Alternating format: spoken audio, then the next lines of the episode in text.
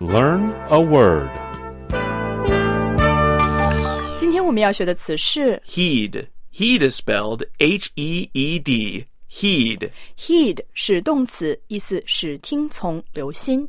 You should heed the doctor's warning and stay in bed. 你应该服从医嘱，卧床休息。气象部门预测，美国南部将再次遭到暴风雪的袭击。 Many residents are heeding officials' advice to stay home. 许多居民已经听从政府的建议，待在家里。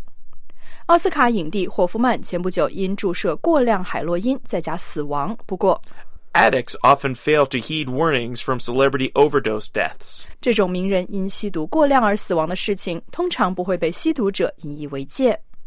好的，今天我们学习的词是 Heed. Heed. Heed.